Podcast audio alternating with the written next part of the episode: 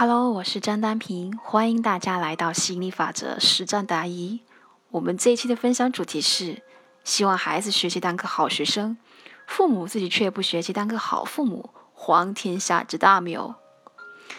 学员提问：老师，我发现我老公在对待孩子的这个学习成绩上有一个双重标准的模式。孩子上小学一年级，他就说小学一定要打好基础，不然以后会跟不上。这次孩子期末考试全班第一，他却说小学一年级成绩好说明不了什么。在这样的情况底下，孩子也会无所适从。而且我老公一再跟我确认孩子的学习作业到底做了没有，因为平时都是我在辅导功课，我就说挺好的呀，作业也做得挺认真，做的也很好。可是我老公却总是要孩子当面把作业拿给他看，他才放心。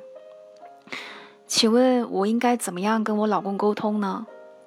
子瑜老师回答：“你其实可以心平气和的敞开跟你老公沟通，问他几个问题：你以前考的怎么样？你希望孩子考的怎么样？如果孩子考接近一百分，你觉得是怎么一回事？如果考七十，是怎么一回事？让他回答后，指出他态度上的一种飘忽，也就是说，怎么考都不对。”其实你老公会这样子，肯定是以前他父母也是这样子聚焦他的，怕他考得好得到赞美，然后就懈怠骄傲，于是父母就轻描淡写，以为这样子就可以把好成绩保持下来。如果考不好就被骂责备，那考好上不了什么，考不好就被骂。既然考不好上不了什么，考那么好干什么呢？其实父母害怕夸孩子之后，孩子就会自满，就停止前进，不再进步。但是他们却没想到，孩子既然做东西都得不到赞美和表扬，他还那么拼干什么呢？最后他都没有动力前进了。所以，我们如果去统计一下这个发生的概率，因为自满停滞不前。而因为没有得到足够的赞美鼓励而停滞不前，哪一个的发生的几率会比较大呢？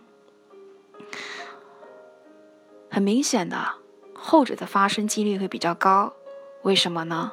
有以下几个原因：第一是，大部分的父母往往只想到半边的逻辑，因为自满而停滞不前，没有得到赞美鼓励而停滞不前，这是另外一边的逻辑。而后者才是高频发的呢。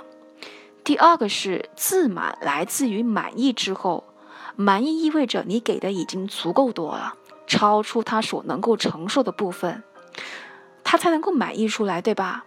但是对于一个人他还觉得自己被肯定不足的人来说，怎么可能会满意呢？对于一个被肯定不足的人来说，你满意自满还差得远了去了。第三是夸一个人夸到他自满，这个情况不容易发生。但如果要避免发生，其实不是不去夸他，而是注意夸他的方式，并且适当的时候把他拉回来。一个自满的人，他一定会碰壁撞板的，因为他的实相一定会证明他还有待改善的。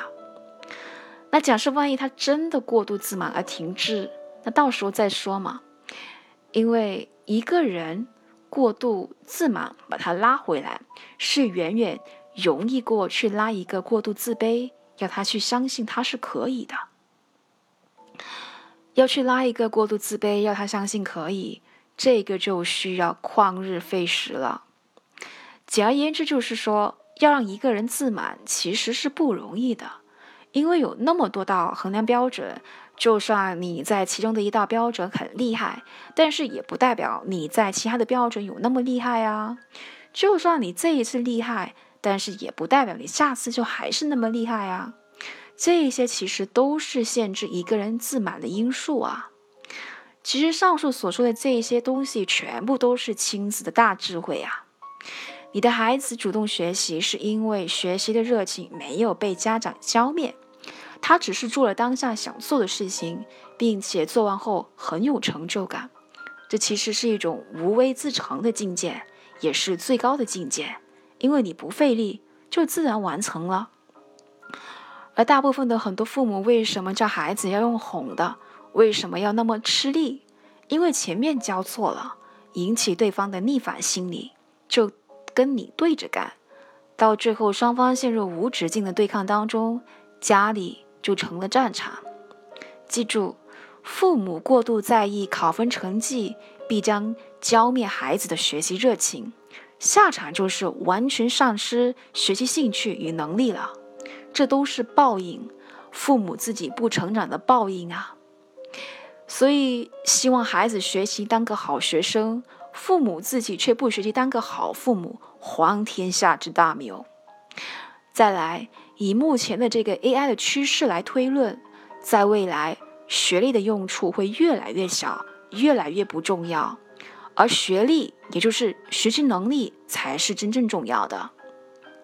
人家都完成作业了，他老爸居然还要眼见为实，目睹过程才算数。所以记住了，不要去抓学习成绩，要抓学习热情；不要抓体制内的学历，要抓体制外的学历，也就是学习能力。我自己本身也是顶尖生，我出来创业，那些都用不着。创业者都不是上班族，而是体制外的人。所以小时候让孩子多做一些没用的东西，长大之后就有用了。这就是阴阳。你现在未必能够看透这一层道理，你只需要先去相信。当年乔布斯大学的时候不读书，去玩字体设计美学，当时也没卵用啊。但是后来设计苹果电脑和手机的时候就用上了。所以小时候出于好玩和热情做的没用的事情，其实是给未来埋下伏笔。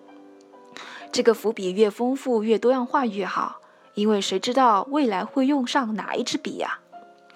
像我教给你们的这种教育方式，其实你们是不需要去担心孩子未来的前途的，也不必去担心什么人工智能会让未来很多人去失业，因为用我这样子的教育方式教育出来的孩子是很丰富。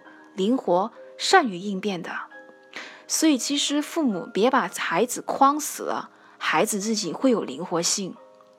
需要好好学习的不是孩子，是家长。孩子没问题，或者说其实问题不大。真正的大问题就是心里满怀各种焦虑、各种急的父母，这种负能量的毒素天天给孩子灌到心田里去。我们再往更远的地方去看。这样子的孩子长大之后，婚姻会怎么样？你们希望自己的孩子长大之后娶的嫁的对象是按照职语老师的方法教养出来的，还是传统父母教养出来的呢？总之，父母是上游，父母修炼好自己就已经谢天谢地了。天天去叮嘱孩子，根本是本末倒置。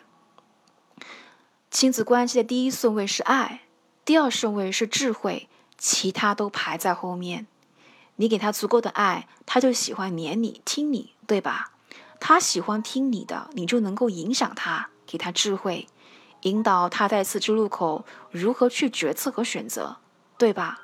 所以做父母其实只要做到两点就可以了：给够爱和在适当的时机给他智慧，其他的你基本都不用管了，抓大放小才是大智慧。只要他觉得你爱他，只要他觉得碰到什么问题都可以找你商量，那他是不是觉得天大的问题都不是问题呢？因为我有一个爱自己的妈妈，我妈妈什么都懂都会，我不怕。我妈妈即便不会，后面还有个子瑜老师呢。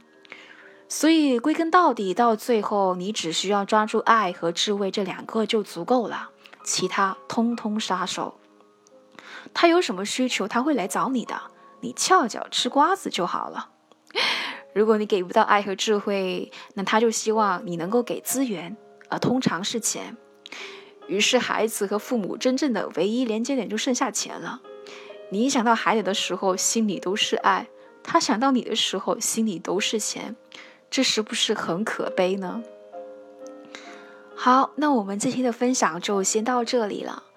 亲爱的朋友们，你是否也在遭遇孩子不爱学习、跟不上学习的这个烦恼呢？那欢迎你加入我们的解放科举思想学习，接受智慧的洗礼，成长成为一个更加有智慧的家长，培养出人格健全的孩子。你可以添加我的微信：幺五九幺五三四八三零三。我们下期再见喽，拜拜。